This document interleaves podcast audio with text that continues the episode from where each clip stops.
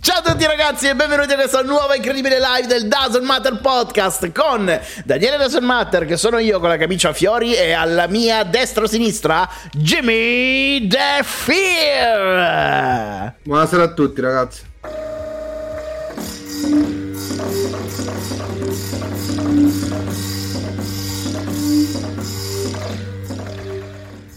Allora, per la prima notizia di oggi vogliamo subito in India, terra magica dove regna una religione politeista. Ricorda tutti quanti cosa significa politeista, Jimmy? Più dei. Bravissimo. E il fatto di credere in più dei spesso genera una devozione per una divinità specifica che crea esaltati. Guarda che posto di merda l'India, Jimmy. cioè, stavo proprio pensando questo. Cioè, ci sono t- troppe cose che non vanno per le, mie, le persone. È tipo il giochino Trova Waldo. Esattamente, che cazzo. Comunque, questa sera parliamo di Mahant Radeipuri Juna Akara, una sceta induista che, oltre ad avere un nome lunghissimo, ha dedicato la propria vita all'abbandono e alla rinuncia della società. Manant non solo vive fuori dai contesti sociali, non ha contatti con la tecnologia e non, per, e non, pre, non prende parte alla vita della comunità del villaggio. Non contento di questo sacrificio verso il suo dio, ha pensato bene di aggiungere un nuovo livello di difficoltà. Manant vive con il braccio destro sollevato al cielo come sacrificio per onorare un dio dell'induismo e lo fa, sai da quanto tempo sta in questa posizione? No, non ci posso credere. Ma. Jimmy, purtroppo qualsiasi, qualsiasi, qualsiasi, data che supera mezz'ora, non ci posso credere. Sono, è da dieci anni che è in questa posizione. Ma è impossibile. E, eh, ma aspetta, il problema è che ora vorrebbe smettere con questo sacrificio, ma non riesce perché il suo braccio è rimasto bloccato in quella posizione, gli si sono atrofizzate le dita e ora anche volendo non riesce a tirarlo giù, non può più abbassarlo. Comunque non So, è finita la notizia, Jimmy, perché ti stupisco ancora di più, perché non è la prima volta che un indiano fa una cagata del genere, cioè proprio questo stesso sacrificio. Un altro asceta di nome Amar Ba- Barati è riuscito a tenere il braccio alzato per ben 38 anni, diventando un simbolo di devozione per Shiva in tutta l'India. Domenica 25 settembre l'Italia è stata chiamata a votare, queste votazioni hanno registrato uno dei più bassi dati di affluenza e hanno visto il trionfo di Fratelli d'Italia. Ma non siamo qui per parlare di politica, ma di come si sono svolte le votazioni e per farlo ci spostiamo a Napoli, dove una scheda elettorale è stata barrata in un modo particolare. Allora, come sappiamo per votare è sufficiente apporre una X sul logo del partito che ci interessa, ma in terra partenopea hanno deciso di fare le cose in grande. Al posto di fare una X, qualcuno ha cagato sulla scheda elettorale e ha scattato una foto e poi se n'è andato tutto soddisfatto. Nessuno sa chi sia l'autore di questa opera d'arte contemporanea, ma sicuramente è stato un altissimo momento della politica italiana. E da Napoli voliamo direttamente nella sua antitesi. Qual è l'antitesi di Napoli, Jimmy? Boh, Milano? Sì, bravo. Vedi che viene spontaneo. Ma perché conosco dov'è questa cosa? Cioè, è perché conosco l'immagine. Non è che. Vabbè. Sai anche dire che posto è questo qua? Eh, questo è per andare in Corso Como. No, no, vabbè, ma come si chiama? Ah, no, non lo so come si chiama. Porta? Venezia. Bravo. Comunque, l'altro giorno a Milano è avvenuto un incidente piuttosto particolare. Immaginate la scena. C'è un Audi che sta viaggiando per la città. Non è difficile, ce la potete fare. L'autista, probabilmente di fretta, brucia all'ultimo un semaforo. Però, per sua sfortuna, c'è una pattuglia dei vigili che nota l'infrazione e piazza subito la paletta dello stop. Quindi, sai, la paletta, fermati. L'autista dell'Audi vede la paletta, fa il dito medio al vigile e accelera saltando la pattuglia. A quel punto, sì, a quel punto i vigili saltano subito in macchina, partono in fretta e furia e si mettono all'inseguimento di questo pirata della strada in Porta Venezia. Solo che durante l'inseguimento avviene l'impensabile. I vigili perdono il controllo dell'auto, fanno un incidente e tu qui stai godendo, Jimmy. Sto segando. tra, ma senti qua, tra tutte le auto contro cui potevano schiantarsi, hanno cilindrato in pieno una Ferrari. La macchina dei vigili si ribalta e, e nello schianto colpiscono anche un motociclista di 33 anni che viene subito portato in ospedale. Gli agenti sono ancora alla ricerca dell'Audi che al momento è riuscita a farla franca. Ci spostiamo a San Blas. Dov'è San Blas, Jimmy? Alle Canarie. Quasi. Dove sono le Canarie? In Spagna? Sì. è in Spagna? Sono fatte delle Canarie? No, non lo so, non credo. San Blas è un'isola, non so se faccia parte delle Canarie, è un'isola della Spagna.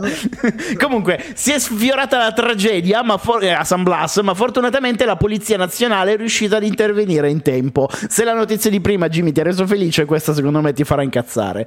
Giovedì scorso, mentre la polizia era di pattuglia nelle ore notturne, ha notato una macchina parcheggiata con le luci interne accese quelle delle abitacolo per intenderci, avvicinandosi per un controllo hanno notato un bambino di 6 anni seduto al posto di guida.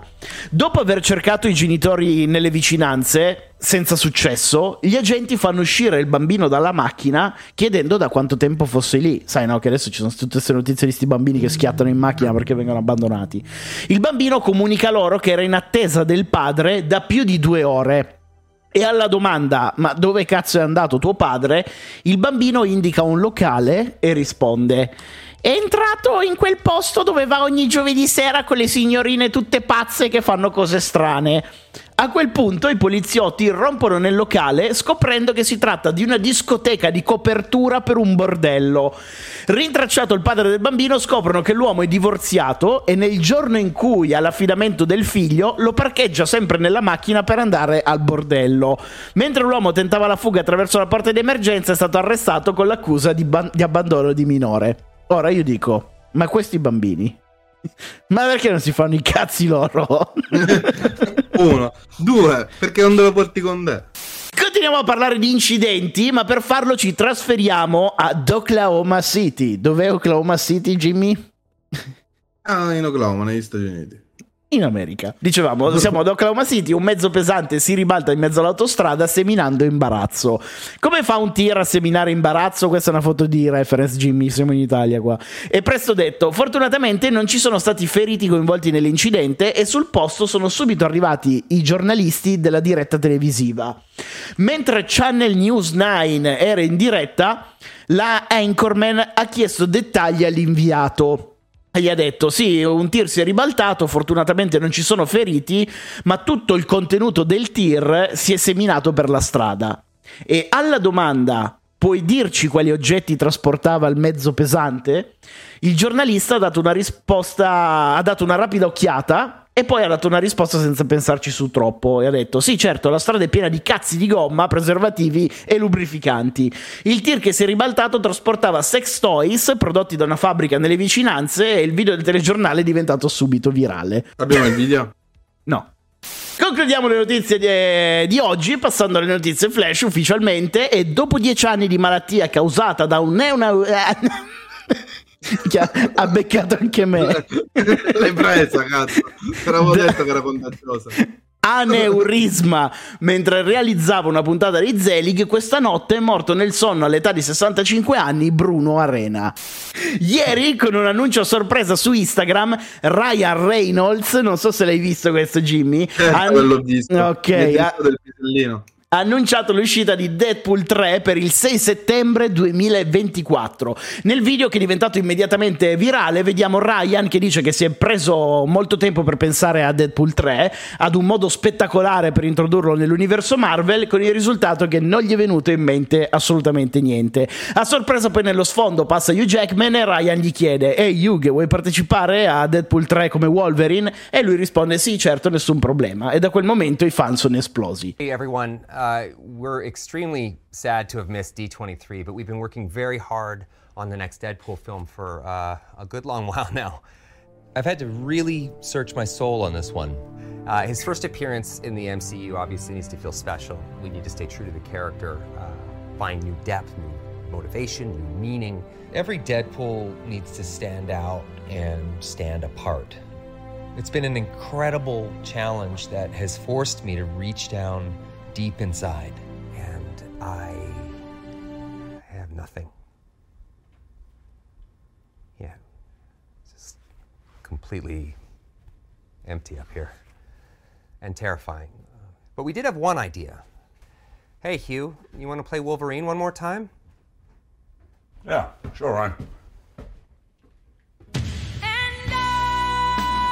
Grandissimo. È veramente un grande Ryan Reynolds, è nato per fare Deadpool.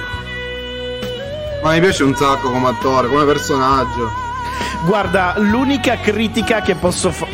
Aspetta, eh. L'unica critica che posso fargli, ma non è una vera e propria critica, è che Deadpool in ogni film che fa. Fa sempre quel personaggio lì, però funziona, cioè ci sta, mi va bene comunque. Parliamo di nuovo della regina Elisabetta. A quanto pare su Twitter è diventato È risorta. fam- è risorta. A quanto pare su Twitter è diventato famoso Logan Smith. Hai sentito parlare di questo Logan Smith, Jimmy? No. Vabbè, è un veggente che il 7 giugno avrebbe predetto la morte della regina Elisabetta per l'8 settembre e così è stato.